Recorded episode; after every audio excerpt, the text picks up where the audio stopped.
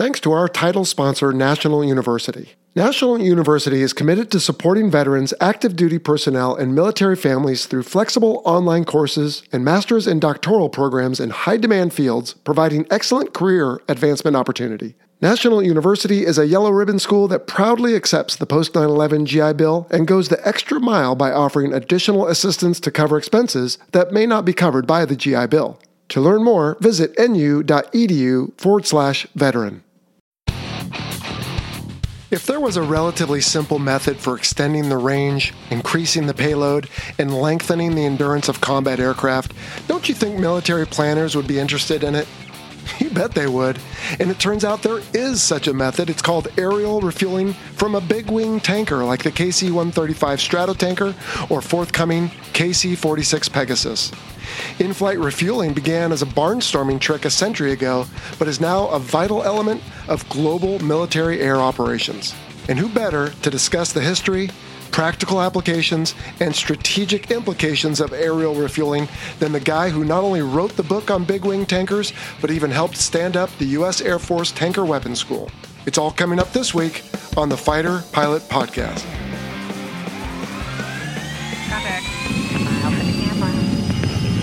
Us. Roger that, disconnecting now. 11.5. Alright, just good disconnect, down to the right. Copy. Welcome to the Fighter Pilot Podcast, the internet radio show that explores the fascinating world of air combat, the aircraft, the weapon systems, and most importantly, the people. Now, here is your host, retired U.S. Navy fighter pilot, Vincent Aiello.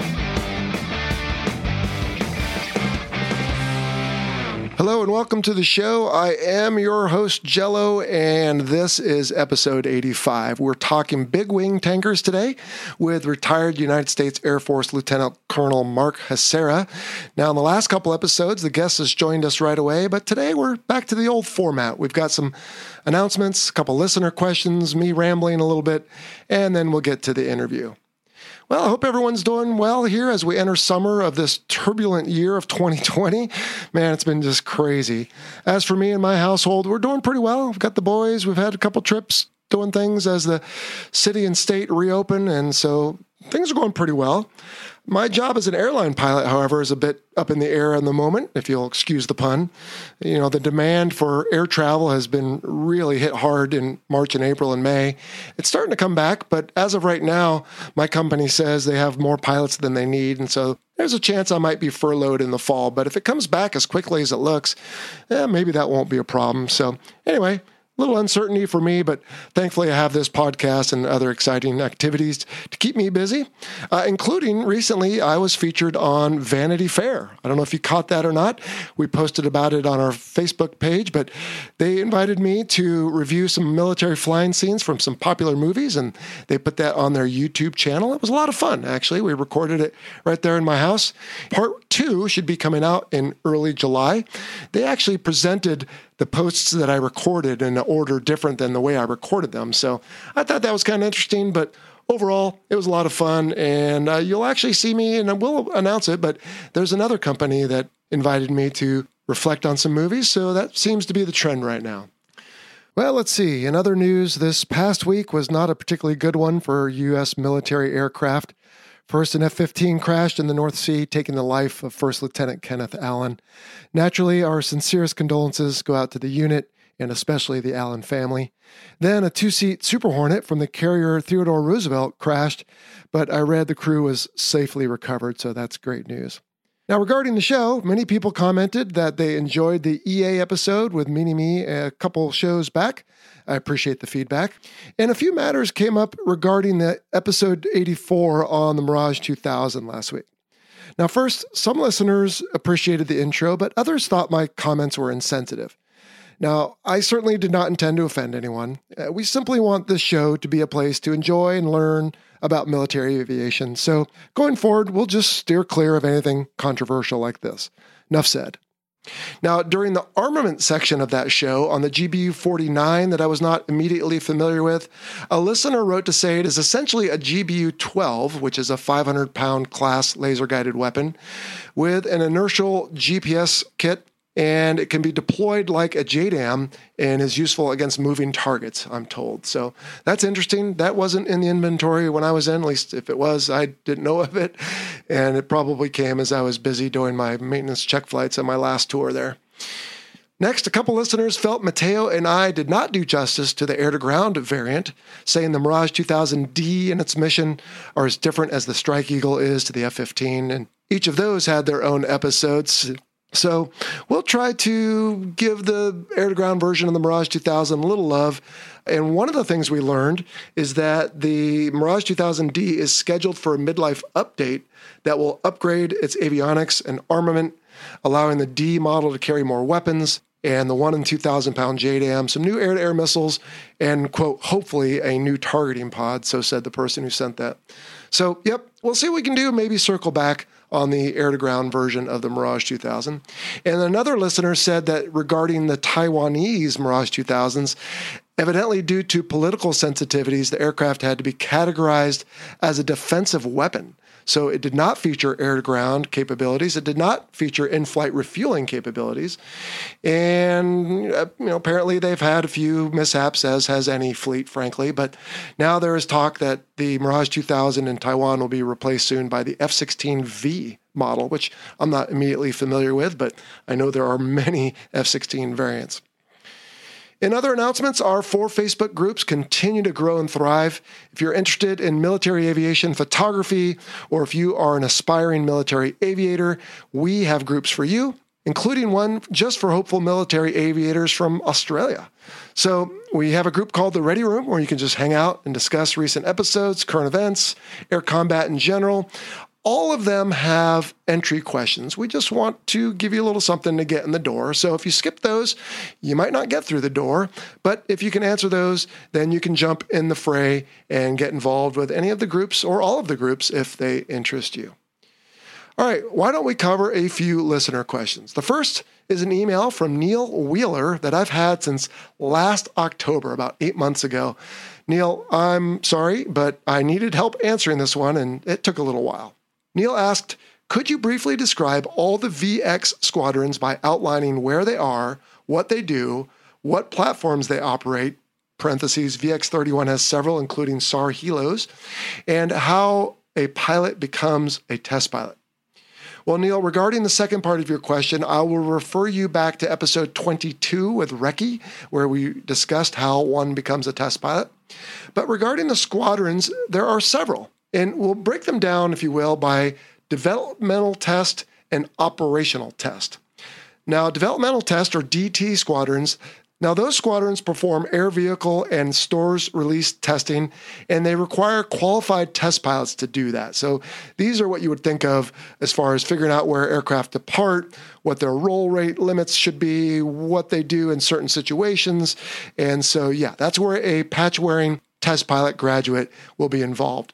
Now, operational test, or OT, on the other hand, is for fleet representative aviators and flight officers to take the product that has met the design spec at a DT squadron and ensure it is usable by the fleet and is tactically relevant. So let's go through a couple of these. VX-23, that's a DT squadron in Patuxent River, Maryland. They operate all models of the FA-18 and the EA-18G, also the F-35C and the AV-8B Harrier and T-45 Goshawk. They do flight envelope, carrier suitability, and stores release testing. Then you have VX-31, which is DT in China Lake, California. They're responsible for the developmental test of weapon systems and software for the Hornet, Super Hornet, and Growler. And yes, there is a SAR helo detachment there that is responsible for search and rescue for the local training area there in the desert north of Los Angeles. Now you have also in China Lake, VX-9 that does operational test, and they are responsible for the weapon systems and software coming out of VX-31 for the Hornet, Super Hornet, Harrier, and Lightning II, and they integrate with Top Gun and VX-31 to bridge the gap between the test community and the fleet. So think of them as the go-between folks. And in fact, the Hornet, I'm told, actually, the OT part of that is over with. It's just the Super Hornet now that is doing the OT.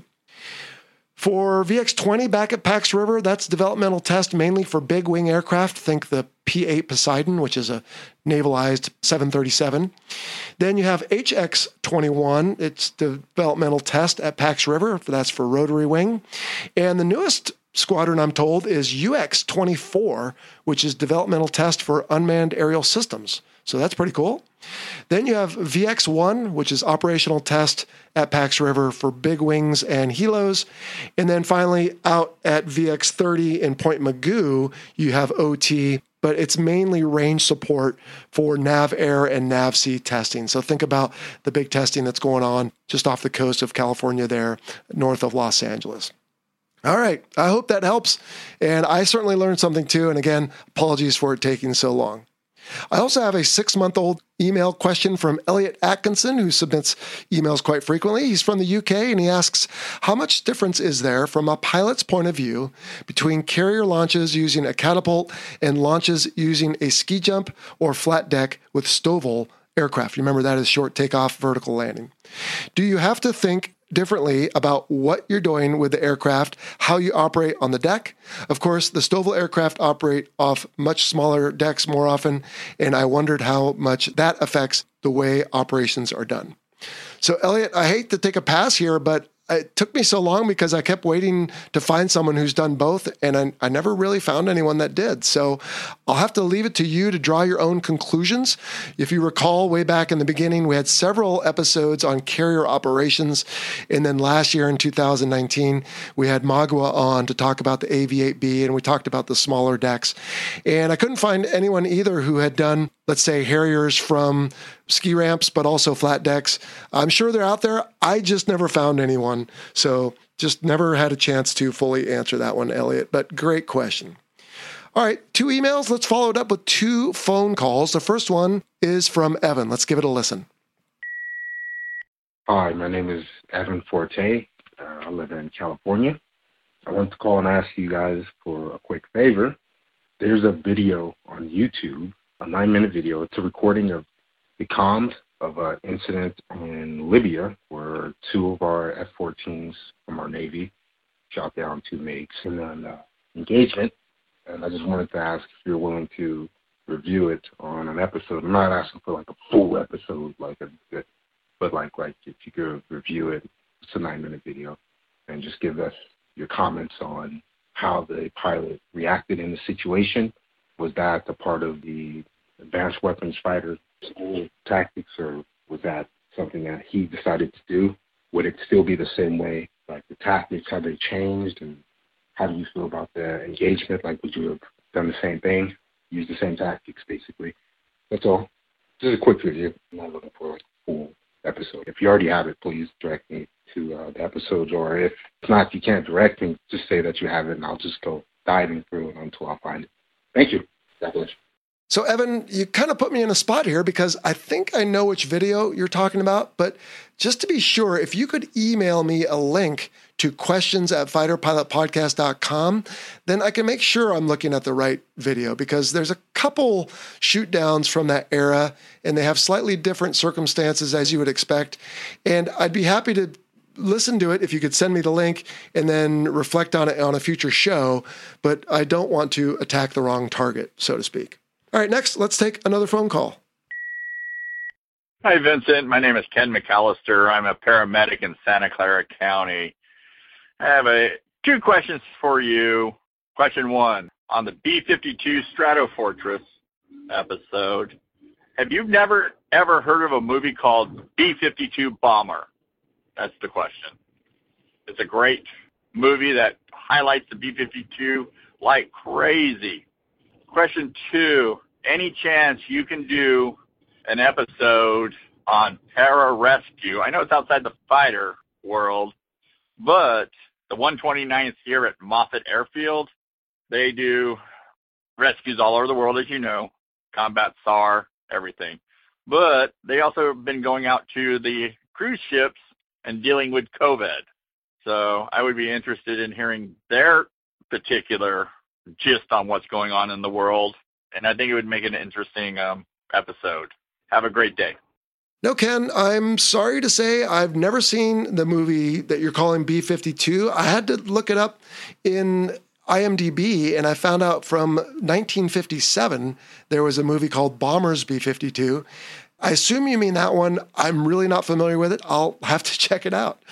Secondly, we have had many suggestions for non-military aviation topics, like you suggest. One gentleman recently suggested a show on the space shuttle. And when Australia was burning at the beginning of 2020, as you may recall, we had several requests for shows on aerial firefighting and bomb dropping, if you will, with water. Now, clearly there is overlap with some of these, but, you know, we're trying to stay within our niche. I mean, right now we've still got a lot of topics to cover. And so I'm not saying no forever, but we just want to kind of stick within military aviation for the time being. But that being said, we are considering an episode this fall when hurricane season begins in the Northern Hemisphere on the WC-130, because it has the C-130 as its base, of course, but also some of the missions they do is kind of risky, like air combat. So we might feature that one. We're not sure yet. But that said, kudos to the guys and gals of the 129th and other pararescue organizations. We obviously certainly appreciate everything you do out there. All right, that will do it for listener questions for this week. Thanks, as always, for submitting them and for your patience getting them answered. Let's go to the feature segment now, an extensive discussion on big wing tankers and strategic aerial refueling. Here we go. All right, this week we are talking big wing tankers. Now, we've had a show on aerial refueling before, but we're going to follow that up, leverage it. And who better to come on and talk about this than the man who wrote the book on it, retired Lieutenant Colonel Mark Hasara, call sign Sluggo. How's it going, Sluggo? I'm doing great, Jello. How are you doing today? Oh, man, I'm doing fantastic. Thanks for making this work out last minute. And yeah, you've been working on me for a while about this. Didn't you reach out a couple months ago? Yeah, a couple months ago. I think I started last year, but man, you've had some great podcasts, though, like on the F-117. I will never forget the first time I refueled one of those, and air-to-air mission planning, and a lot of stuff that I've been involved with, particularly being at Kadena in Okinawa with three F-15 squadrons, an AWACS squadron, a helicopter squadron. I mean, we saw it all over there as an air refueling squadron. It was fantastic. Yeah, I don't know if you were around for SR-71s, but our guest on that one, Brian Shull, talked about the limitations being the tankers and the different fuels. So I want to get to all of that, dude, but let's start with you. Where are you from? Where'd you go to school? What did you do in your military? Anybody in your family military before you? And what you doing now?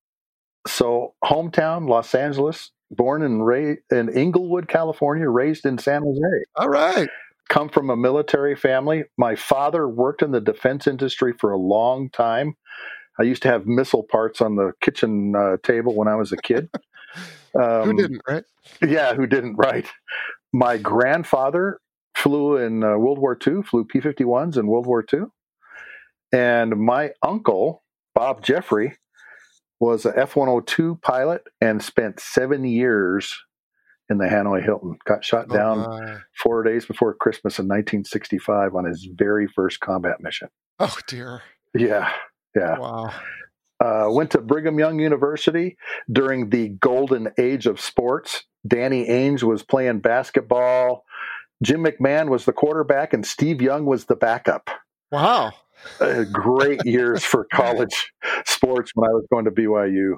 Yep. And then always wanted to go into the Air Force and fly.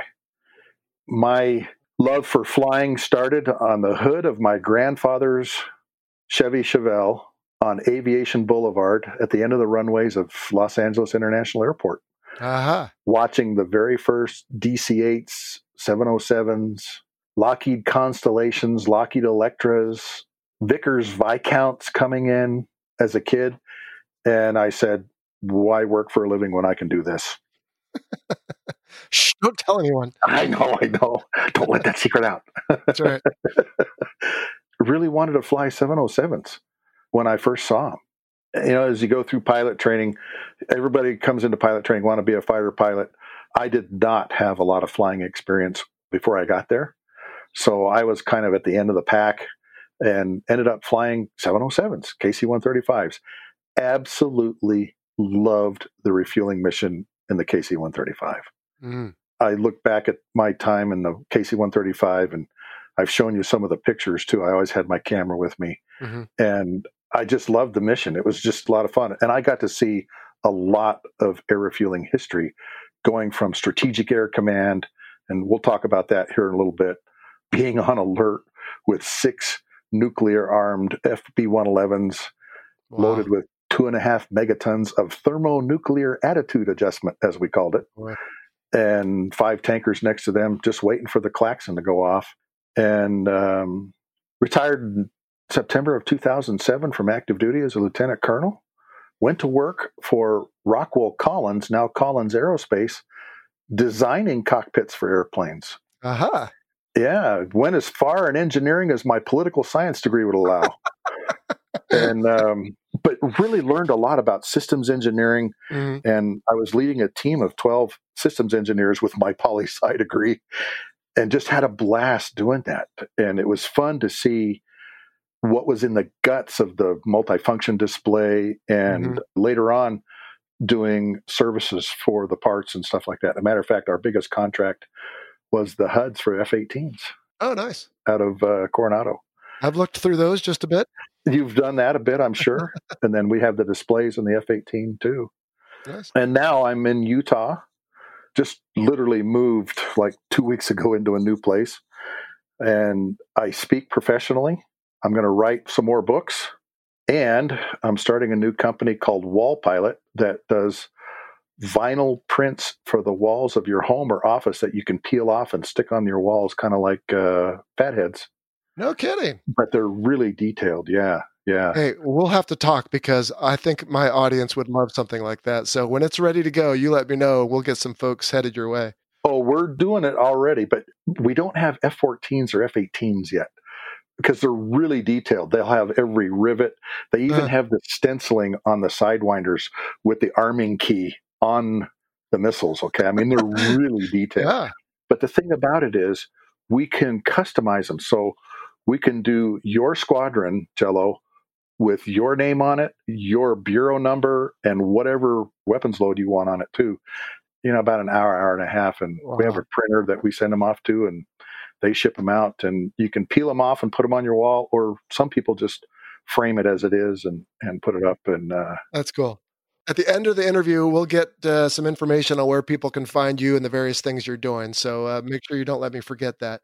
All right. Sure. And I think it's worth saying that you have had 2 appearances on Aircrew Interview with our friend Mike, as have I, actually. Yes. And so people who want to get a lot more detail, I think it was about an hour each, as I saw, mm-hmm. who want to check that out, they can. We're going to hit some of the high points of all that today. And again, this is actually arguably the first episode that we've had where we've kind of circled back and talked about something we've already talked about, but we're going to do it from a different perspective. Mm-hmm. And I think we should just begin right off the bat with how aerial refueling began in the first place. I mean, Dud and I kind of touched on it, but I think you have a special insight on this because again, you've written the book on this, so we'll talk about your book too. I actually had an entire chapter just on the history of air refueling. And the more I dug into it, Jello, the more fascinating it was. Oh, I don't doubt that. The first air refueling happened in 1921. So we'd been flying airplanes for what, about 20 years? Yes. Okay. Uh-huh. Wes May was this gentleman's name. He walked off of the wing of a Lincoln Standard biplane onto the wing of a Curtiss Jenny, walked through the wires, jumped in the back seat, took the 5-gallon gas can off of his back and poured gas into the tank. That was the first air refueling. And of course, everybody said, there's got to be a better way to do this. Yeah. And so a lot of people began exploring better ways to refuel. And everybody in the Navy that I know has been to Coronado Island. Back early in the history of U.S. aviation, the Navy had one side, the Army Air Corps had another side of Coronado Island. Mm-hmm. And the first really long-range air refuelings took place over Coronado Island with a gentleman by the name of John Richter, who had actually put a fire hose inside another airplane with a big gas can. They dropped it out the floor to another airplane with a regular nozzle on it, and that's how they started passing gas. And they stayed up for 37 hours the first time they did it. Wow. Just to prove the concept? Just to prove the concept, and then began doing a lot more with it. And so after they had done it over Coronado Island, they went to the farthest northern city, town in Washington, and flew all the way down to San Diego just to say they could do it. Mm-hmm. And they did. Well, they were pioneers. Oh, absolutely. And then came the Question Mark, which was doing basically the same thing. And the airplane, the Question Mark, had these really famous Air Force, Air Corps people in it. Tui Spots was the guy that was running the show. Okay. He was flying with Elwood Pete Quesada as a young lieutenant, and the Question Mark stayed up for a week. They took off on the 1st of January and flew through the entire week, and fuel wasn't the problem. One of the engines threw a rod, and they had to land on Friday. Okay. And there's a really funny story about this, too, because Spots got drenched during one of the night refuelings, and they didn't know what to do. They says, well, you got to take off your flight suit and all that kind of stuff. And so they did. And the next time the tanker came up to give them gas, mm-hmm. Spots was standing in the little hatchway above the airplane, goggles, boots, and a parachute, and that was it. That sounds like something. I know. In the finest traditions of airmen everywhere. And you would never get away with that today. But there he was with a smile on his face, you know, and here's the guy that's going to lead the 8th Air Force in England, the first chief of staff of the Air Force, literally buck naked waiting for the thing to come down. He had a big smile on his face. Oh, and, of course. Well, he had the important parts. He had the goggles and the boots and the parachute. Yeah. Oh, heavens me. Okay. Believe it or not, the first air refueling in combat happened in June of 1950 during the Korean War, when KB-29s with the English Flight Refueling Limited air refueling system, which was like a drogue system, refueled F-80s, RF-80s that were taking pictures over North Korea. And they did it off the coast of Wonsan. And they continued doing that. And they had a guy, I think he was in an F-84, who flew the longest at that time fighter combat mission, 12 hours in the seat. Oh, forget about it. I know. And think about the seats that we have now versus the seats they had in the 1950s. Oh, I can't imagine. And you can understand how uncomfortable that was, okay? Yeah.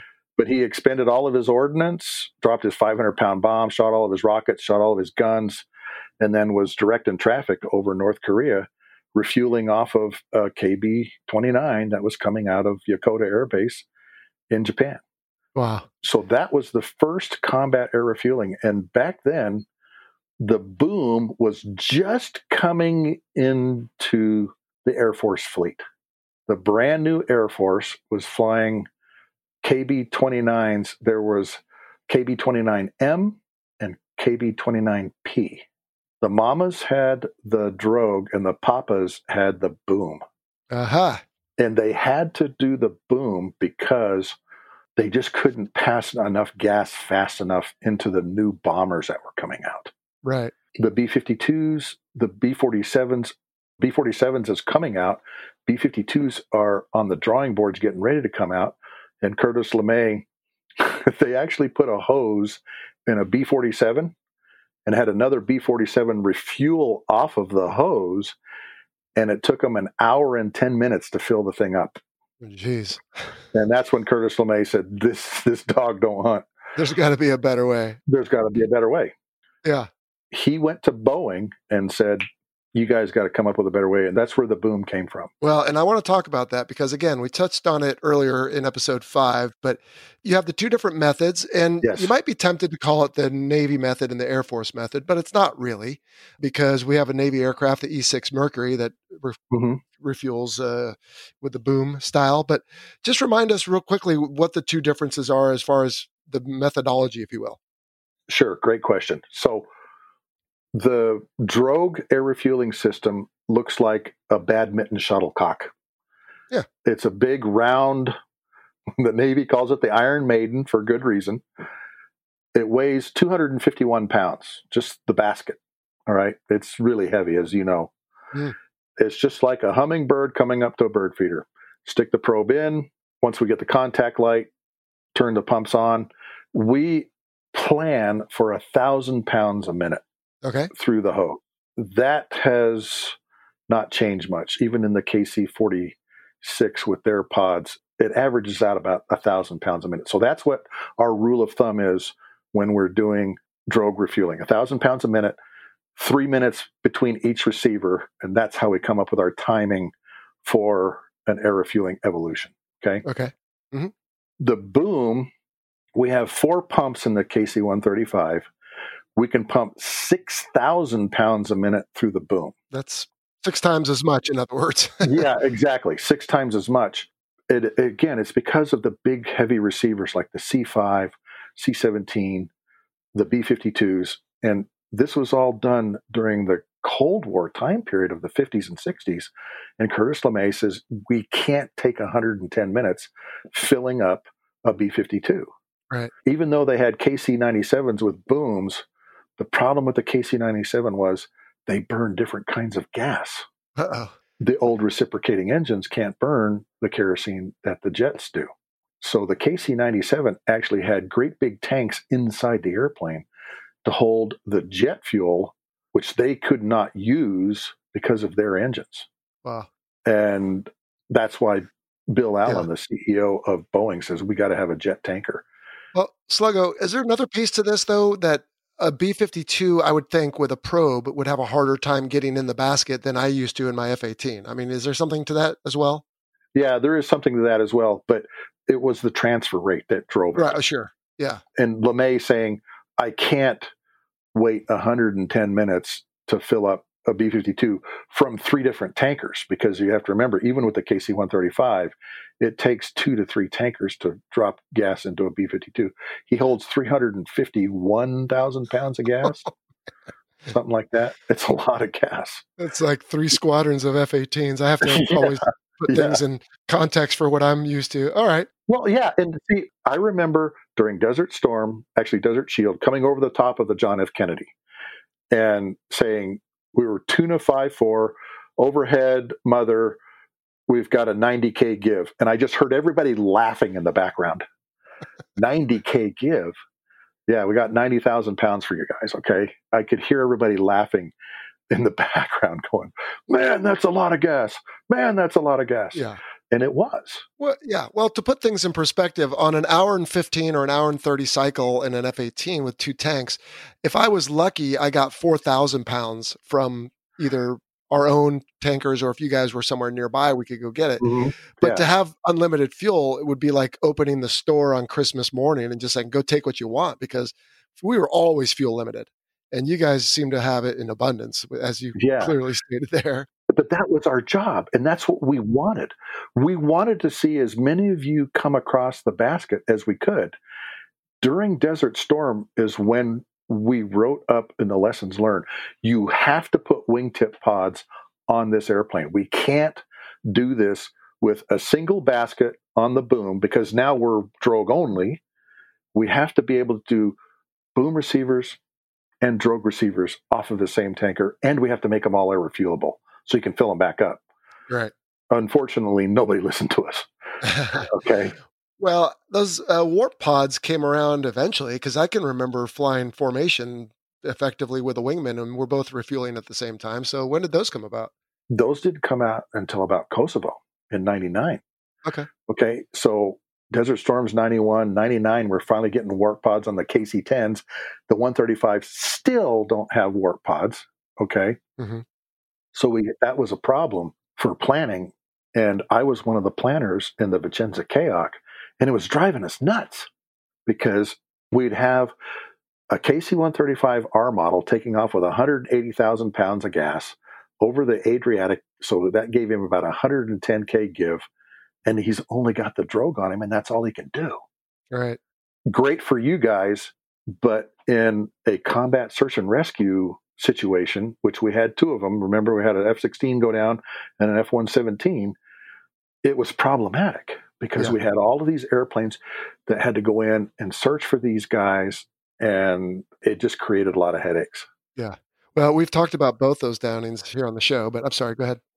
Fortunately, by the time we went into Iraq for the invasion in 2003, the KC-10 had warp pods and the 135s had MIPR pods, but they were brand new, and we hadn't worked all the bugs out of them. And we had a lot of basket slaps initially, because what we found out was the take-up reel springs were set at 5 feet of overtake instead of 10 like in your manuals. And so the Navy guys were coming up and hitting it too hard, and that's what was causing that sine wave. One of your air wing commanders off of Lincoln, Casey Albright, really got after me one day. He goes, "Sluggo, we can't fight a war with your baskets slapping our canopies off."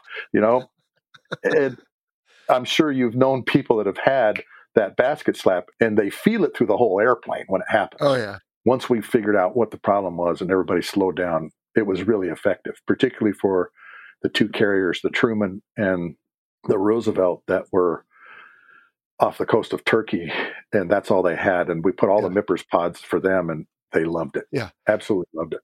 So, Sluggo, I think a logical question from someone who maybe is not as informed could say, well, why not just have, if the boom method transfers fuel so much faster, why not just have that for the Navy as well? Great question. And here's one of the reasons why.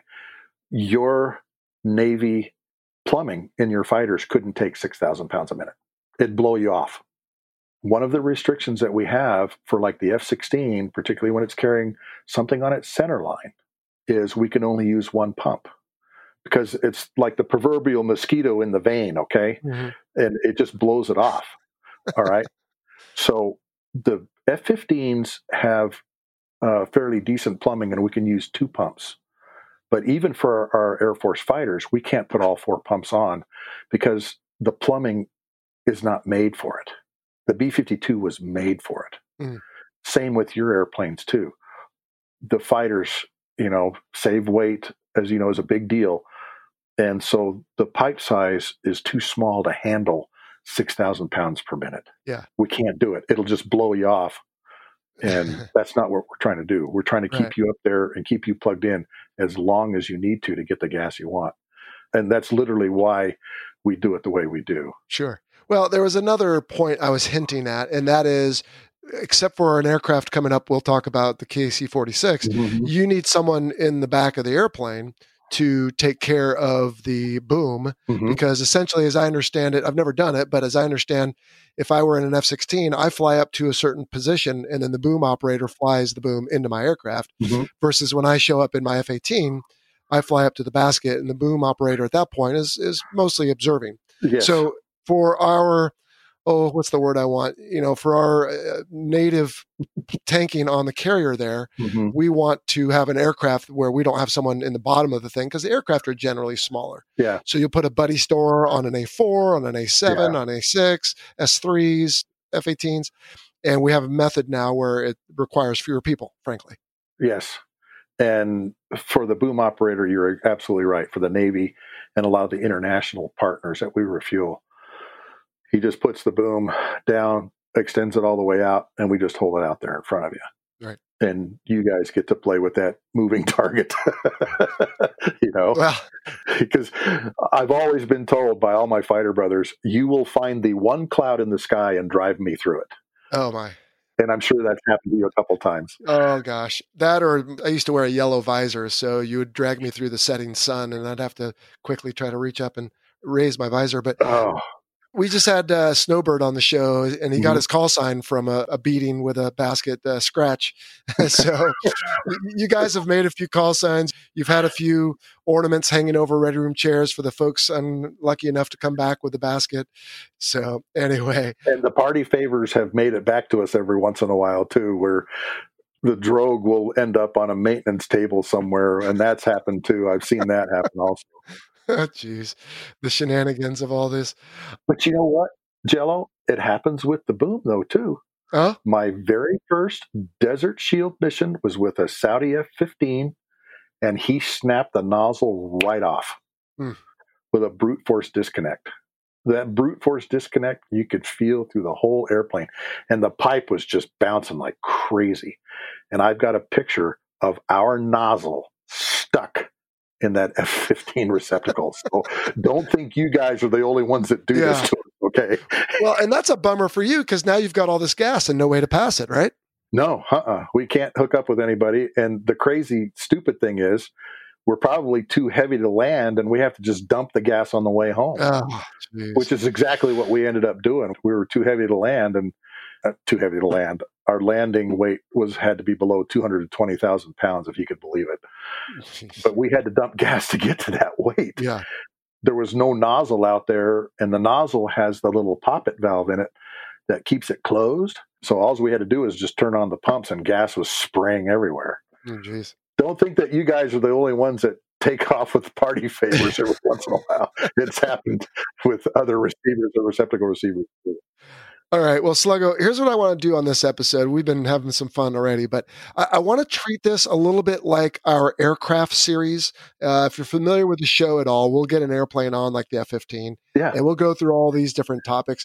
But I never thought, with no offense to you tanker guys, that we would need to do a KC-135 episode and then turn around and do a KC-10 episode because they're going to be very similar, I would think. Yes. So I want to talk about those types of things. But first, particularly since, again, Dad and I on episode 5 spoke mostly of the tanking around the ship, I want to talk about like strategic aerial refueling. And I think, are there 5 doctrinal air refueling missions? Is that right? Yeah. And let me go through those just really quick with you, okay? Okay. So out of our doctrine document, which is publication 3-17, Air Force publication, we have 5 missions. The first one is global strike, and it's just what you think it is. This is the nuclear missions that we would do, or the long-range missions like with the B-2, okay? Just before President Trump was inaugurated, at the very last few days of President Obama's administration, he sent 2 B-2s to Sirte, Libya. Both of them were bombing 2 different camps that were there around the city. They were loaded with 80 500-pound JDAMs in each airplane, all right, with a Predator overhead watching what was going on. And if I remember right, talking to the tanker lead planner, said they had 17 refuelings, and they gave them 995,000 pounds of gas during the mission. Okay, almost a million pounds of gas for 2 B-2s to go from Whiteman Air Force Base to Libya and back. That's crazy. That's a really good example of a global strike mission, a conventional global strike mission. Okay. When I came into the Air Force, we had the nuclear mission, which I talked about. We had FB-111s at my base at Pease. We had B-52s carrying the air-launched cruise missiles. The FB-111s had B-61 nuclear bombs, or what was called the short-range attack missile. And that's also a global strike kind of mission. Second mission is called air bridge. Obviously, when we go to war, you have to get all of the troops, beans, butter, bullets over there. And we create this tanker air bridge that leaves basically the Northeast, gets you across Greenland, Iceland, over to England or Germany. But in some cases, they will fly Strike Eagles straight from North Carolina to a base in the Middle East. Long mission, 15 to 17 hours, long time to be in an ejection seat. Oh, yeah. But that is a typical air bridge. On the 6th and 7th of March in 2003, Air Mobility Command tankers were refueling 120 fighters, bombers, and ISR airplanes simultaneously in the air heading over for the invasion. Wow. That is an example of air bridging. We also have what's called deployment support, which is the third mission. And that's a mission where a good example is the tsunami relief that we had when the big tsunamis went through Southeast Asia. Mm-hmm. We had C-5s full of all kinds of crazy things. One of them was full of lumber and sheet plastic, visqueen. Wow. From mm-hmm. literally nose to tail. And asking what that was, well, you know, visqueen, really? It's what they use to make temporary shelters out of. Right.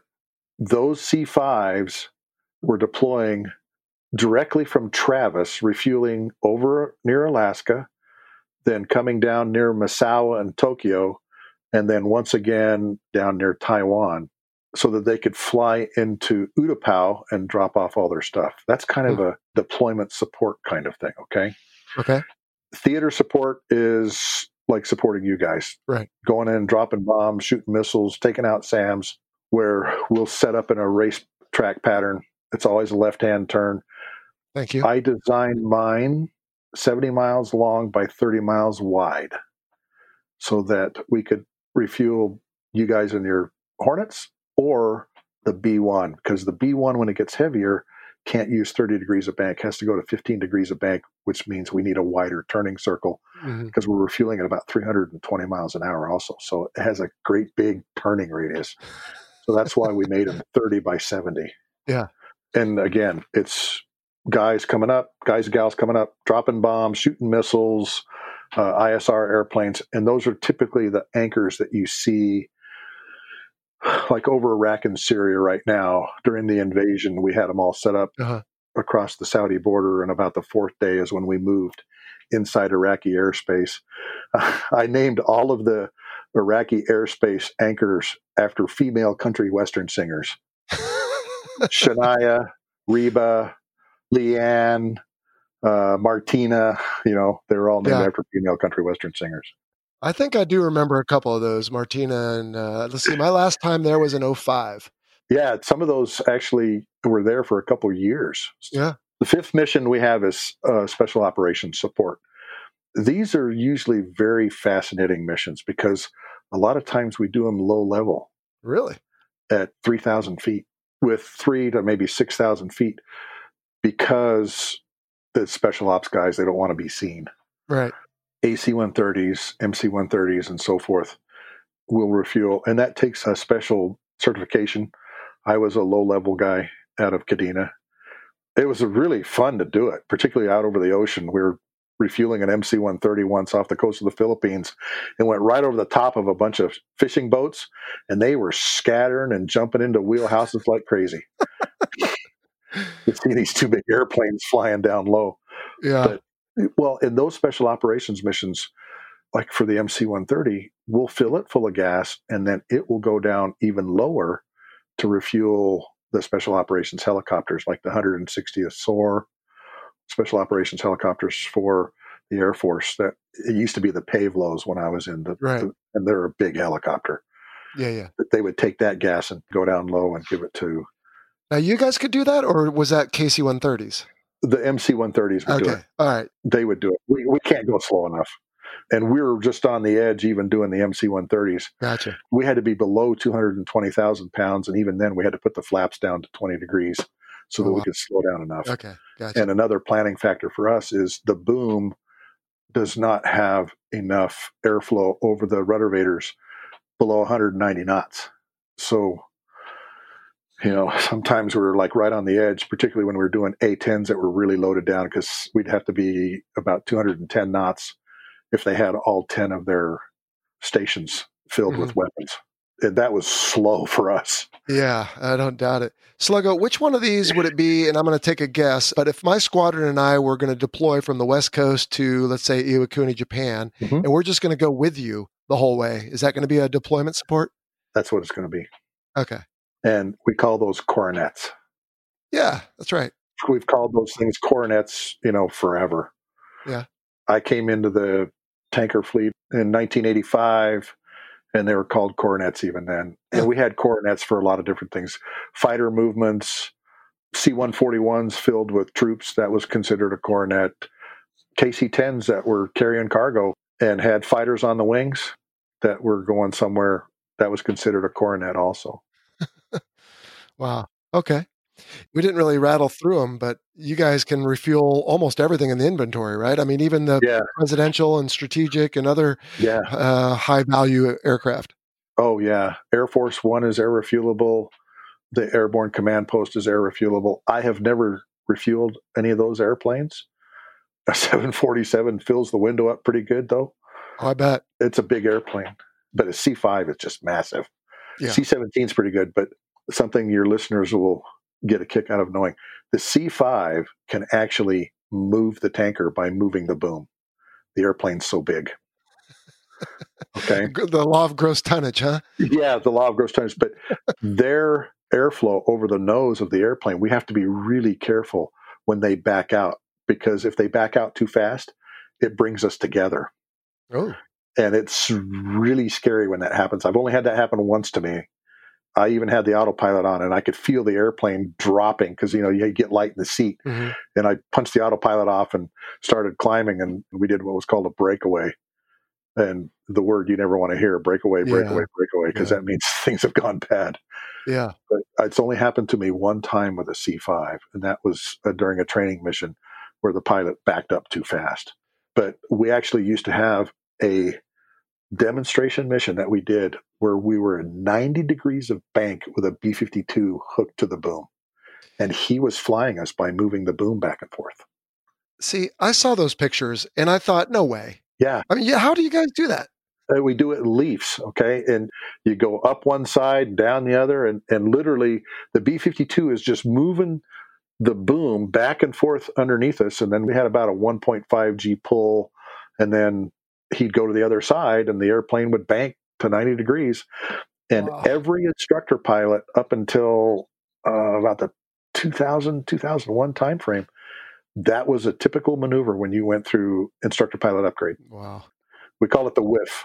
And so those pictures that you are seeing is something that all of us did up until 2001. It was really cool to watch it from the back. You know? Well, I can only imagine, but did someone finally risk manage it out of your repertoire? Yeah. When KC-135 combat crew training moved from Castle Air Force Base to Altus, when we became part of AMC, the AMC bubbas go, no, we're not doing this anymore. Yeah, I mean, if something goes badly with those big airplanes and all that fuel, that's probably not going to be pretty. We have a listener question coming up about that in just a little bit. If you've always dreamt of a career in aviation while keeping your feet on the ground, then Air Corps Aviation is the place for you. Since 2008, Air Corps Aviation has been at the forefront of modernizing the airworthiness of legacy aircraft dating back to World War II. Their dedicated team specializes in numerous aerospace disciplines, including manufacturing, fabrication, restoration, and support, all while incorporating state-of-the-art technology. In 2024, Air Corps Aviation is expanding its team with job openings in engineering and computer-aided design, quality, fabrication, and restoration. Live where others vacation in northern Minnesota while enjoying paid time off, health insurance and savings accounts, retirement plans, life insurance, and best of all, most Fridays off. If you're ready to be a part of a team fulfilling dreams through the preservation of historical aircraft, visit aircorpsaviation.com/careers and take your first step towards an exciting career in aviation. That's aircorpsaviation.com/careers. Visit today. But okay. All right. So I told you I wanted to ask about some of the aircraft. Now, three of them are pretty similar, but let's start with the KC-130. Now, we've had the AC-130 on the show. Mm-hmm. We haven't had a C-130 episode yet, but the KC-130, the MC-130, I mean, I guess it's a standard C-130, but they're going to do the drogue method only, right? They're not going to do it. That is correct. And I mean, what more to there is it? It's kind of set up like the battle hercs in the Marine Corps. So they've got inboard tanks that are full of gas. They've got the pods made by Cobham out on the wings, and it's just for basket receivers. And they obviously can slow down and do helicopters or speed up and do F-18s. The MAGTAF just relies on those things heavily. And now, of course, even the Ospreys, the tilt rotors can refuel off of the back of these things too. Yeah. So I've never done a C-130 refueling mission, but I have been in the helicopter that refueled off of an MC-130 out of Kadena at night, which was a lot of fun. It was really fascinating to watch air refueling from the other side. And they had their flaps down. What was really cool is they had the back troop doors open, and there's two guys standing there watching us. Okay. And we were only at 1,500 feet at night doing this off the coast of Okinawa. And it was really fascinating to watch. And again, the KC-135 would fill up the MC-130s.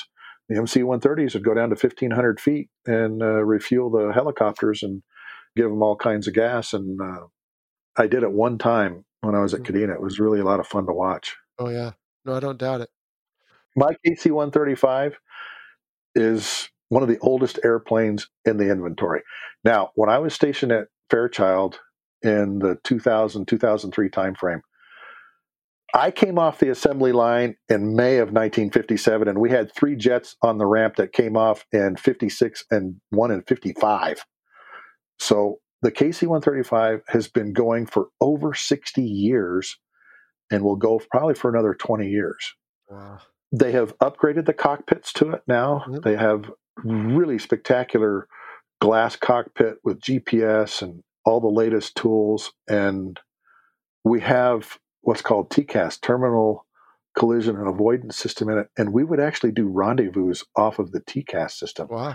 That's why you heard us ask you for your Mode 3.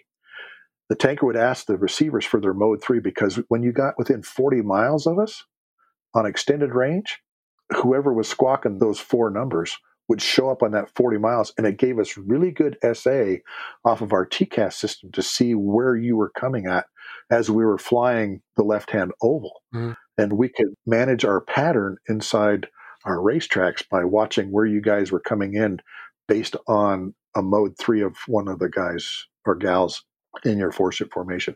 It was a totally new way of doing rendezvous that the maker of it, Rockwell Collins, had no idea we were doing that.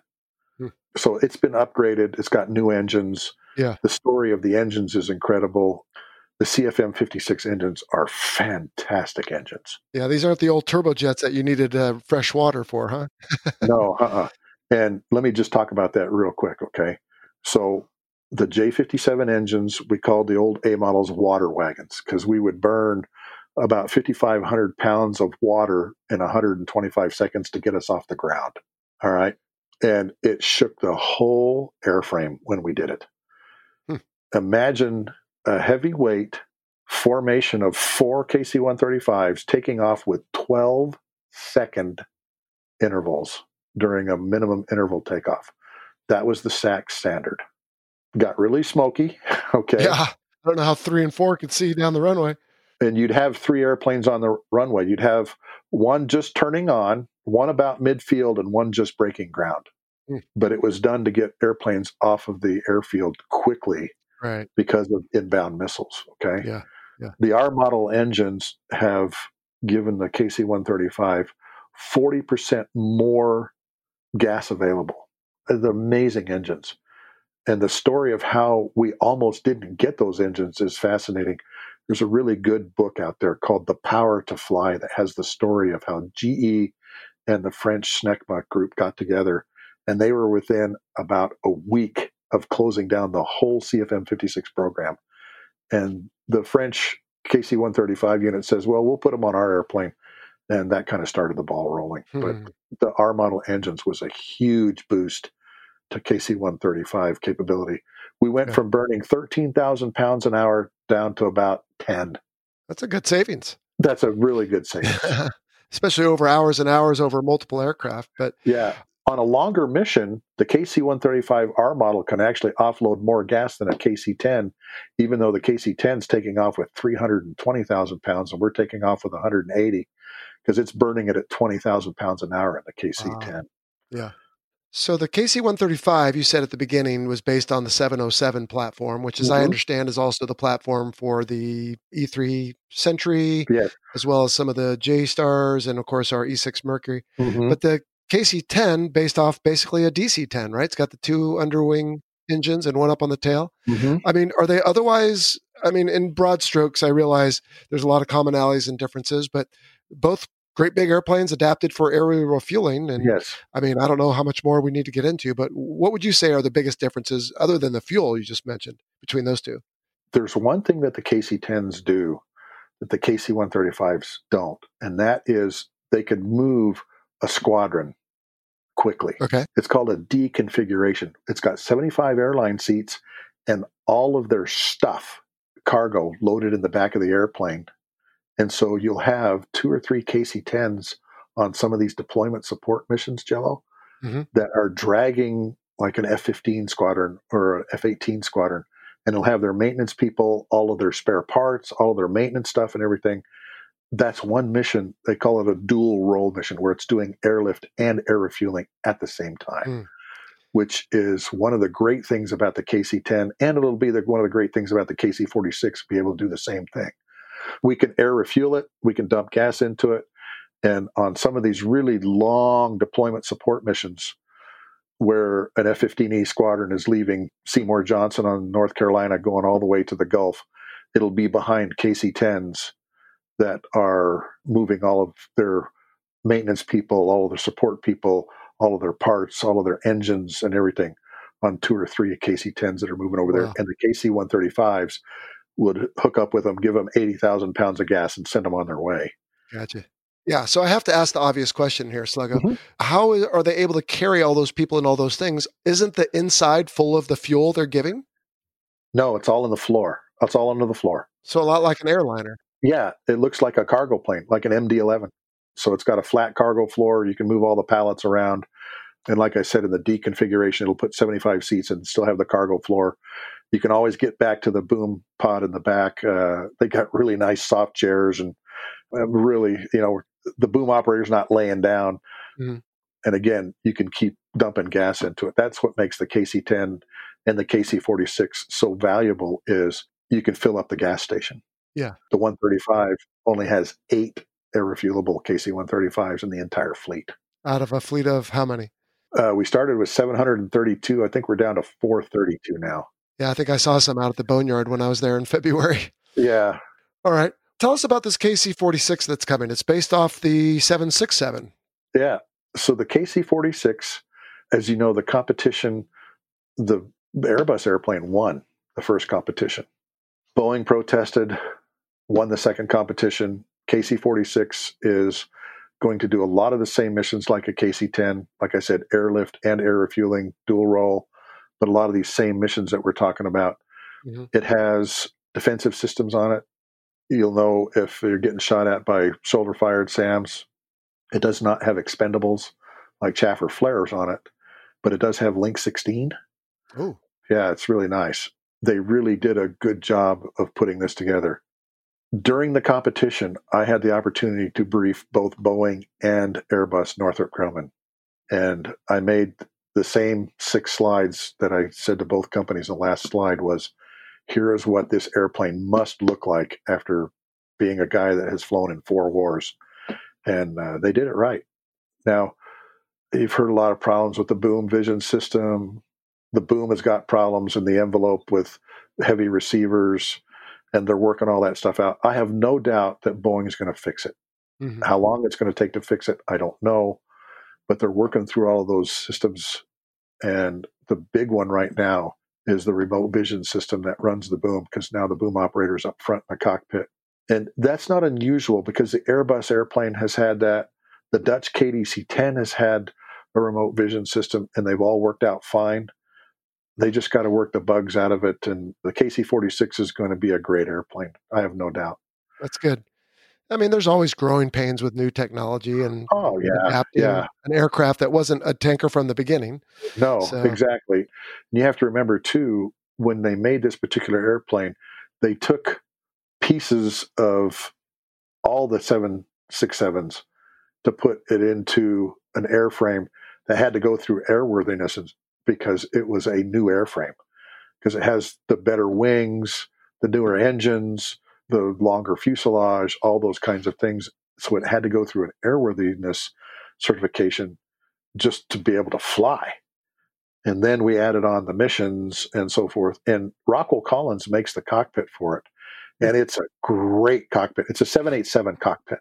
Oh, nice. Yeah, really nice. I mean, it's got the heads-up guidance system, the really good glass, and it's a lot of fun to fly. You know. You're out of superlatives, Sluggo. I am. That tells me something. All right. Yeah. But the Airbus airplane is, too. I got to fly the A330 simulator when it was down in Melbourne, Florida, and it's doing great things, too. Mm-hmm. All the countries that have it just absolutely love it. It has not had all of the growing pains that the KC-46 has had, though. And that's why you don't hear anything about the A330 tankers are doing famously. The Australians love it. It's won the last three competitions against the Boeing tanker, by the way. Yeah. Well, so the U.S. doesn't have the corner on the market on big wing tankers, no. Right? I mean, you talked about a Canadian, Australian, obviously there are British tankers. There's even, of course, Russian and Chinese tankers. Yes, there are. I actually have time in a VC-10 with the RAF. That's awesome. They were pigs. You better qualify that statement. What do you mean? They took off with 165,000 pounds of gas and burned about 16,000 pounds an hour. Very fuel inefficient engines. Okay. But great tankers, great crews. They have full-up galleys on them. And so when we were flying Northern Watch missions over Turkey, they had bacon and cheese sandwiches going out to the area, out of the oven, and ham and cheese coming back, and the basket operator, he wasn't doing that. And he goes, hey, you want a bacon and cheese sandwich? Yeah, sure. It was just fun to fly with them to see how they did things. Yeah. And it was a basket-only airplane, and we were refueling the British Jaguars and the EA-6Bs off of the VC-10. Yeah. So I got two rides in it when we were deployed right after 9/11 to Incirlik, and just had a great time. Yeah, that's cool. I think I did refuel off of one of those ones, yeah. Yeah, and they have the nice, soft Nerf baskets, not the Iron Maiden like we do. It's really a nice tanker. Old avionics, though. Really comfortable airline seats, and like I said, they're very fuel inefficient. And now, of course, the RAF flies the new A330 Voyager, which the Australians do. Singapore just got rid of all of its KC-135s and is now flying Airbus airplanes. Okay. Really good airplanes. And I actually was involved in the Embraer KC-390 build. Not heard of that one. The KC-390 is built by Embraer. It's a completely new airframe. It's twin-engine jet, high wing, so it can do airlift and air refueling through drogues, and it's going to be a really nice airplane. It has a 787 cockpit in it, the Fusion cockpit in it, and really nice airplane. And it's just going through its initial testing and so forth, so the Brazilians now have tankers that they're going to start selling too. Does most of the rest of the world do the drogue system, or who else does boom? The Australians do boom. They had F-111s. That was the reason why all of the F-111s are gone now. But they went ahead and put booms on all their airplanes anyway. And while they were over here, there was three airplanes that came over to do Red Flag out of Nellis. Okay. And one of them stayed and got all of its certifications to do B-52s, B-1s, RC-135s, AWACS. Would not let them do the F-22s and the B-2s because of the material on the outside of the airplane. But they got all of their certifications to do all of the Air Force and Navy airplanes while they were here, which once they deployed over to Iraq and they're flying out of Al Dhafra, was huge because it's air refuelable, has a boom, has the wingtip pods. It's the perfect tanker, and the Australians did that all on their own. Nice. Yeah, it was. It was fabulous. And that's cool. The French and the British are actually thinking about putting booms on theirs now too. Huh. All right. You talked about defensive systems. I would think something like a tanker, its biggest defense is listening to what's going on, maintaining situational awareness, and getting out of there before anything becomes an issue. And now on your aircrew interview with Mike, you talked about the time over Iraq where some F-15s checked in and saved the day as you were getting a little nervous. But I mean, what else is there on these aircraft? If you're relying on chaff and flares as big as you are, I mean, no offense, but I don't see that being really effective. No, it's not. And we rely on people like you, brother, to help us, to defend us. Gladly. Okay. We are probably the most over-defended airplane on the planet because we have all the gas. And when we moved all the air refueling anchors into Iraq, we did it on day 4. And it was really early. And we hadn't dealt with some of the surface-to-air missile science projects that Saddam had, and particularly like guns. Are we talking 1991 or 2003? I'm talking 2003. Okay. Sorry. I'm talking Iraqi freedom. So General Mike Mosley came up to me in the hallway and said, "Sluggo, we have to move the tankers into Iraq. 19-year-old kids are getting shot at in Najaf, and the gas is too far south. We have to move them up." I said, "Well, sir, we can do that, but I got to figure out how we're going to defend them and so forth." And he says, "Sluggo, the tankers are going to have to take some of the risk too. You guys can't just sit back in Saudi and fly out the war there. We've got to move you guys up. We're having to fly too far to come get gas and then go back. It's taken too much time and it's taken too much gas to do it." I said, "Okay, when do you want this by?" "Tomorrow." "Okay, sir." Wow. So we did the same thing, 70 miles long by 30 miles wide. The first two we opened were just on the other side of that disputed diamond area between Saudi Arabia and Iraq. We called it the Klingon neutral zone. We put 2 tracks right above that, Shania and Reba. We really started to figure out how we could defend the tankers by doing that, because they were getting shot at quite a bit, mostly by ground guns.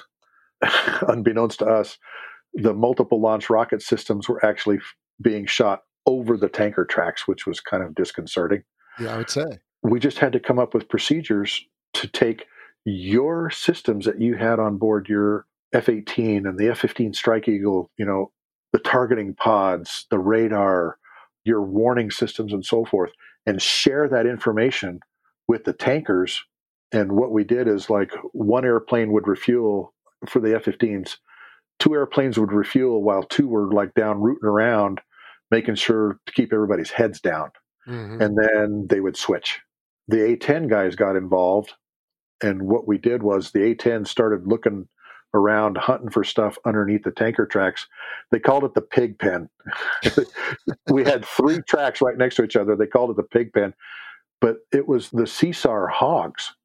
So it actually gave them an advantage because they were already airborne, already hunting for things. And if they had to go find a downed pilot or a crew, they were already airborne. We would immediately give them gas and off they would go. So it actually shortened their reaction time. Again, we were doing all this on the fly, though. Wow. And then we got the special ops guys involved, and there's a really funny story about that.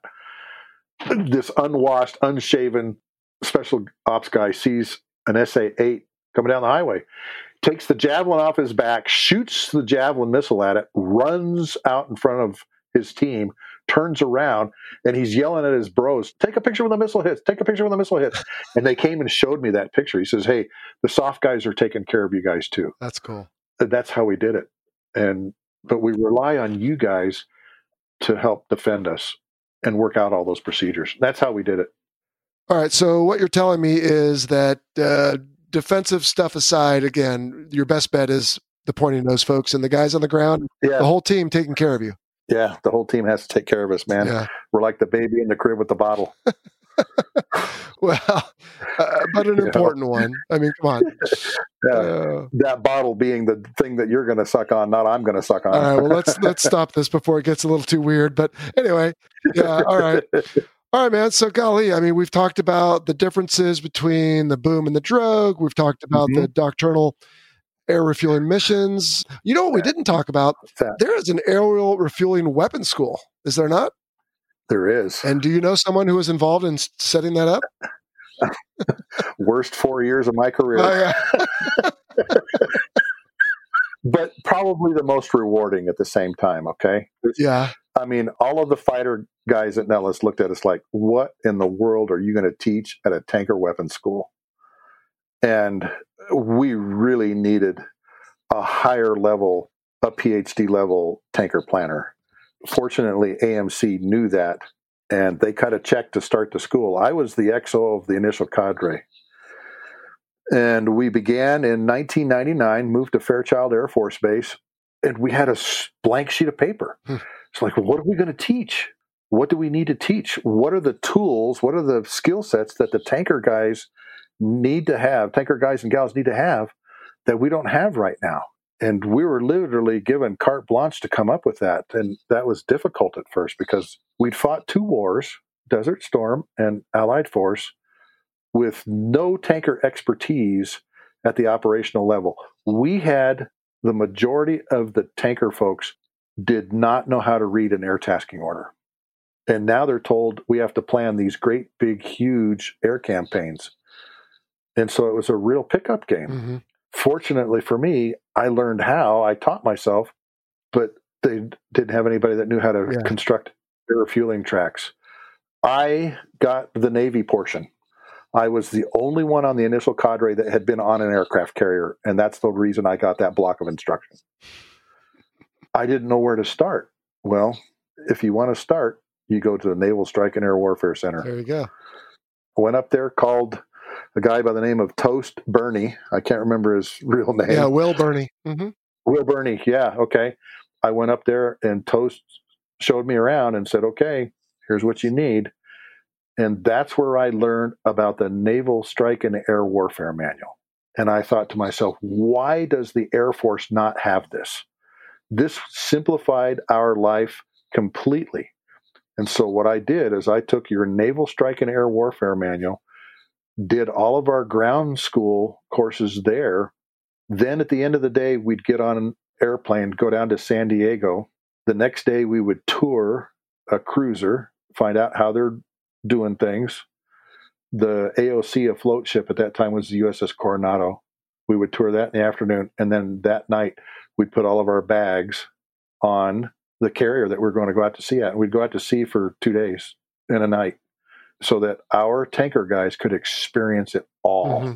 We had 17 training objectives just for the aircraft carrier alone. So it was really tightly packed. But again, no tanker guys had been on carriers and understood how you guys did business, how you did long-range strike, how you guys defended the fleet, how you wanted to integrate the big wing tanker into the air wing operations.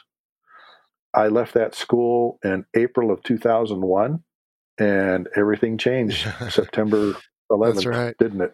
A couple months later. Did you get a chance to go on the flight deck during carrier operations? Oh, yeah. We took everybody up on the flight deck.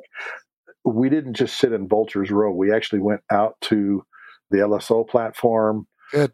We would break into smaller groups, and when they were shooting, our guys were actually amongst the guys where they were shooting the airplanes off. I mean, they gave them the whole experience. Yeah. They went down into CATSI, the Carrier Air Traffic Control Center, when they were doing all the night approaches and landings. And then again, went back up on the deck when they were doing night approaches and everything so they could see that. Yeah. You know, of course, they're all going, man, did we go to the right recruiter? You know, but at the same time, it was extremely valuable education for them. But we had 482 academic hours, 18 five-hour flights, a 3-hour sim, and a graduate level paper that they had to do in 19 weeks. That's cool. So the idea being is when you wear that patch as a tanker pilot, the ability to, and the credibility to handle pretty much almost any mission, Air Force, Marine, Navy, right? All these different five tasks you guys do and all that. Exactly.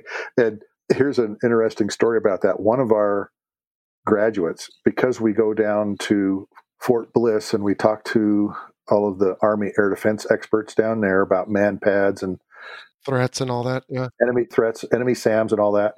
And because we went on the Aegis cruisers and understood how you did things, one of our graduates actually was given the task to go to Israel to help with an air defense exercise. Oh, wow. Because he'd been on a cruiser, knew how the Navy did things. The Navy was taking part in this and understood how the Air Force did it, how the Navy did it, threat defense and all that kind of stuff. So he ended up being on the air defense group in this big exercise in Israel. The difference that that school made, Jello, between the planning of Desert Storm and Allied Force and the planning for Enduring Freedom and Iraqi Freedom was night and day, you know, because we had people that understood how you and your F-18 did business, how the Navy was going to do their long-range strike planning, how the Air Force was going to do it, how our international partner was going to do it. And they are the air refueling experts. Setting up that school was tough. Nobody wanted us. Everybody thought it was a stupid idea. Squadron commander in the building that we were in came up to me one day and said, "This is the stupidest idea AMC's ever come up with. Why are you guys doing this?" And we were getting beat up quite a bit, but 9/11 changed everything. And now we've got these experts out there. There's 200 grads of the school now. It's been going for 20 years. Like I said, one of the toughest assignments I had was setting up that school, but it was one of the most rewarding things I did. And during my Air Force career, setting up a weapons school. Cool. Well, Sluggo, this has been a lot of fun. I've learned a lot from you, and I know we could go on and on. I do have some listener questions I'd like you to cover, and I think we're going to save those as a lightning round for our exclusive Patreon audience. But before we go, I want you to tell people where they can find you. So first off, you wrote a book, right? Tanker Pilot, Lessons from the Cockpit. We're going to link to that on our shop page on the Fighter Pilot Podcast, but just tell us briefly what that book is about. The book is 22 chapters on experiences that I had while I was flying the KC-135. The opening chapter is the first night of Desert Storm, refueling the first Weasel package into Baghdad. But each one of the 22 chapters has like a moral value lesson learned, like humor, courage, innovation, initiative, those kinds of things, relationships. The other thing that's cool is I always had my camera with me, Jello, on the floor. When I retired, I had 4,000 color slides of pictures out the window, and some of them are really incredible. So there's 32 pictures in the book that I took during the missions that I'm talking about in the different chapters. Nice. There's 2 chapters about being on the aircraft carrier John F. Kennedy twice during Desert Storm, and then again right after Operation Anaconda in March of 2002. It talks about all the planning that we had to go through for setting up a lot of the missions, doing a humanitarian mission and saving passengers on Korean Air Flight 801 that crashed short of the one-way in Agana, Guam, and how the Air Force got its airlift fleet going to bring burn victims back to the States and fix them up. A lot of really cool stories in that. And like I said, each chapter has one of these lessons from the cockpit. You know, here's what I learned from this, and a lot of great pictures. Well, that's pretty cool, because one of my favorite pictures in my catalog from my career is one a tanker pilot took for me after we came off, I believe it was a KC-135, and I'm waving to the guy, and it's such good resolution. You can kind of zoom in and see my traditional yellow visor and the my arm up. But, you know, when it happened, I pulled up, and he goes, "Hey, pull up a little farther. I got a camera." Okay. And then he goes, "Hey, give me your email address, and I'll send it to you." I said, "Yeah, sure, whatever." So, you know, I'm spelling it phonetically over the radio, thinking I'll never see this thing. But now I love it. I use it all the time. I think we used it as the episode art for like episode 1 on the show. So perfect. Yeah, you guys are awesome. I've sent a lot of pictures out to guys that one guy later became a 2-star general. Oh, cool. Zott Dennis, and during a mission he came in really, really close. You know, it kind of scared me because our wings are overlapping, because he's really close and he's up forward. And that's normally not where they sit. And right. And he knew it was me, and I had my camera up taking pictures and everything like that. We got on the ground. I said, "Zott, how in the world did you know it was me?" And I said, "Sluggo, we can see your gray head for miles." It turned out to be a really cool picture too, with new snow on the mountains going around the turn and looking down at him and everything. It's one of those really cool pictures. Yeah, that's good. All right. So we're going to link to the book for you. In fact, we had talked about it before we rolled tape, and I guess we can figure it out right here and now with everyone listening if you want. Do you want to give a couple of those away? We have a pretty cool system for doing raffles, and we have people sign up, and a couple of them win. You can send a personal note and send it off to them. Yeah, you bet. Okay. Well, we'll figure out the details, and by the time this airs, the folks should be able to check the show notes and our social media for a giveaway. We'll do a couple books, and we'll have you sign it, Sluggo. I'd be happy to. Awesome. Now, you also said you are a speaker, so where can people find out how to book you, and what do you speak about? I'm speaking on inspirational and educational things. One of my keynote speeches is aviate, navigate, and communicate. There you go. You've never heard those three words, have you? No, never. You know? All right. Those are the three words that every pilot uses to get through an emergency. And I talk about how to aviate through the critical things in your life.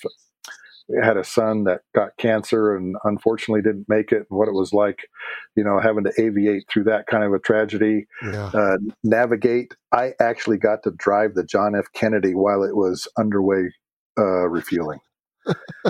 And I talk about how to navigate through doing new things in your life, you know, and not fearing stepping in and learning new experiences and so forth. And that was really a unique experience to sit there in the Oxcon and with the USS Seattle next to us, taking on, I think, 1.2 million pounds of jet fuel and 300 bombs and 6,000 hot dogs.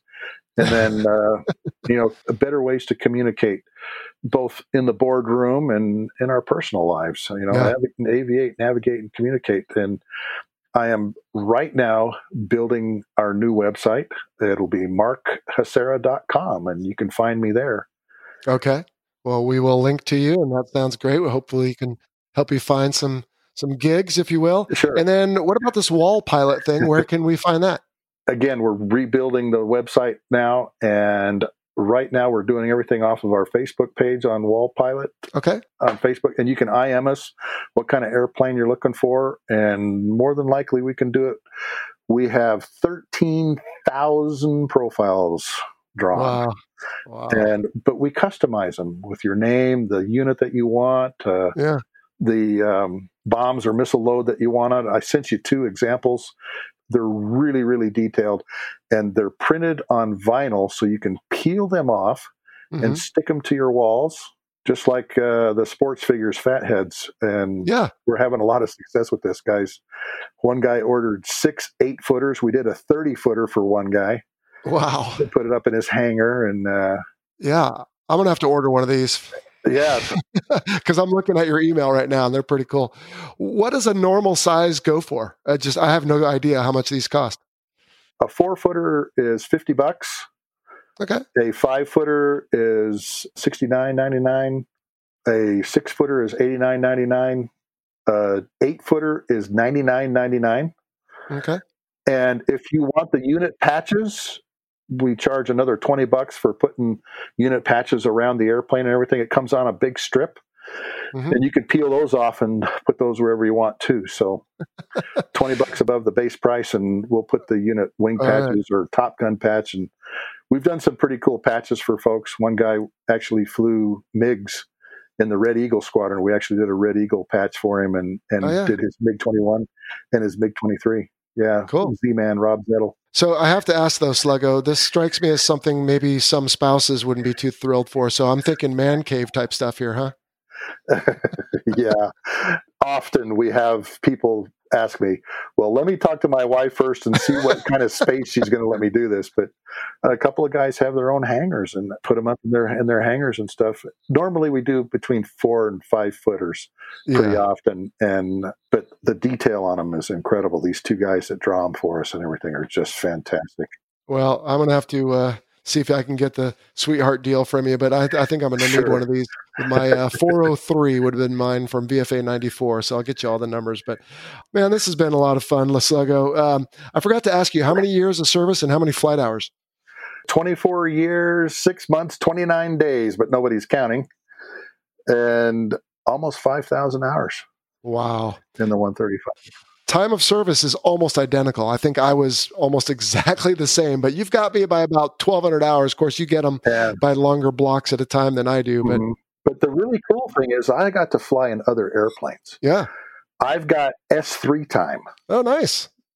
I don't even have that. Off of the Shortney Gortney, Admiral Gortney, when he was CAG Air Wing 7.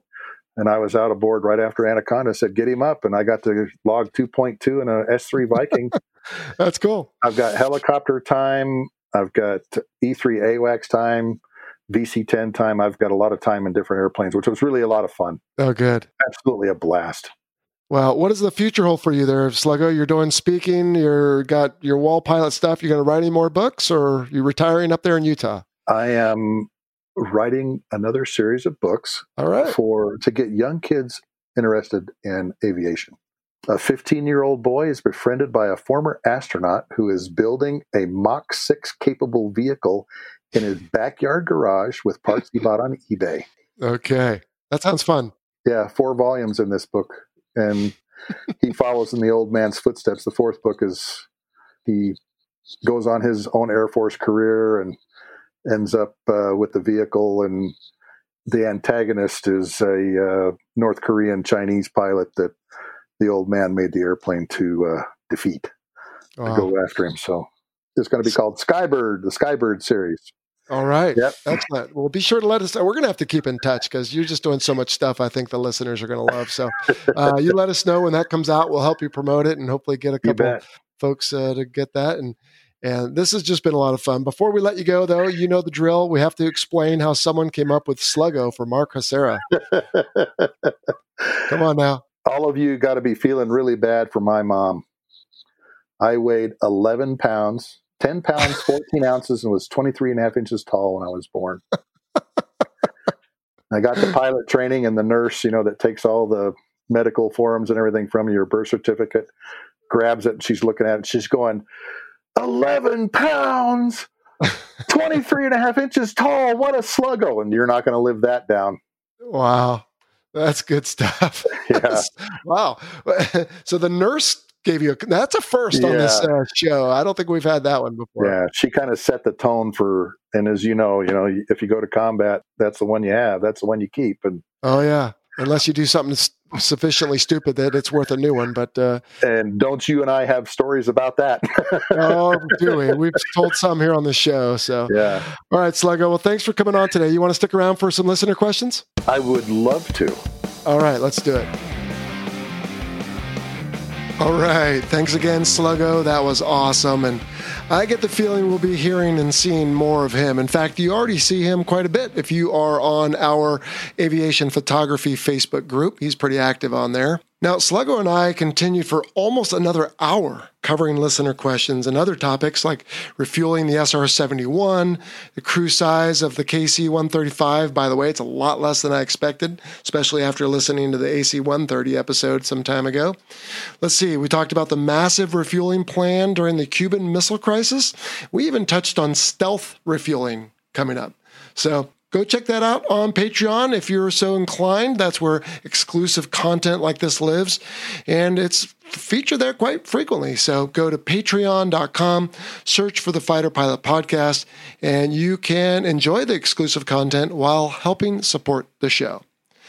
Speaking of supporting the show, we want to thank our new Patreon strike leads, Jeanette Benoit, Daniel Cannon, Wesley Quinlan, and Nicholas Tierney. This is the part in the show I always like to remind you that the views expressed in this presentation are the personal views of myself and my guest and do not necessarily represent the position of the Department of Defense or its components. Well, I listened to the part 1 I recorded a little bit ago and noticed my P's were popping quite a bit. So if that's still happening, I apologize. Hopefully our producer, Bernie, from the Muscle Car Place podcast can help fix that up a little bit. But you just never know what you're going to get on the Fighter Pilot Podcast. Part of the reason is because I take my equipment with me when I go places and have to do the best in hotel rooms like this one in Atlanta, Georgia. So I know you appreciate what we try to do, and I know I appreciate your forgiveness for when our audio is not quite as great as it could be. Well, let's see, man, we have been churning out 3 episodes a month this entire year, even with some bonus episodes, and we have not yet taken a break. So guess what? We're going to take a break, take a week off next week, right around the Independence Day weekend here in North America. But don't worry, we have an intermission show lined up for you, and we're going to probably do something a little different in July. We'll announce more of that coming up. But don't worry, we're going to take a break, but we'll still have something for you to get your Fighter Pilot Podcast fix. So then, that'll do it for this week. Thanks so much for tuning in. Be well, be kind, be good to each other. Make each day a masterpiece, and we'll see you back here next time on the Fighter Pilot Podcast. So long. You've been listening to the Fighter Pilot Podcast, brought to you by BVR Productions. Got a question for the show? Send an email to questions@fighterpilotpodcast.com or leave a message on our listener line at 877-MACH-101. That's 877-622-4101. Be sure to check out our website at fighterpilotpodcast.com. You can also find us on Facebook, Instagram, Twitter, and YouTube. For exclusive Fighter Pilot Podcast content, check out our Patreon page. Please like, follow, and subscribe to the show. And don't forget to share us with your network. Thank you for listening.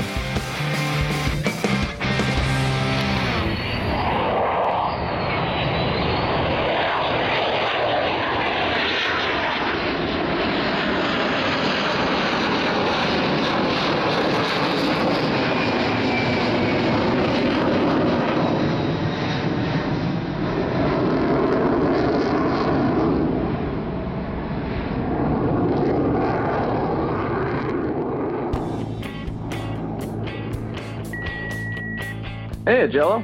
This is Kevin calling from Brampton, Ontario in Canada. I'm a new listener to the Fighter Pilot Podcast, and I must say that I am very pleasantly surprised with what I have come across. I happened to stumble across your MiG-21 episode in my Google newsfeed, and I found it very informative, entertaining, and just wow. Like, never thought I'd ever get to hear a naval fighter pilot speaking with an ex-Indian Air Commodore. So just gotta say, great job, and have a good one, and keep up the good work. Thanks very much. Bye.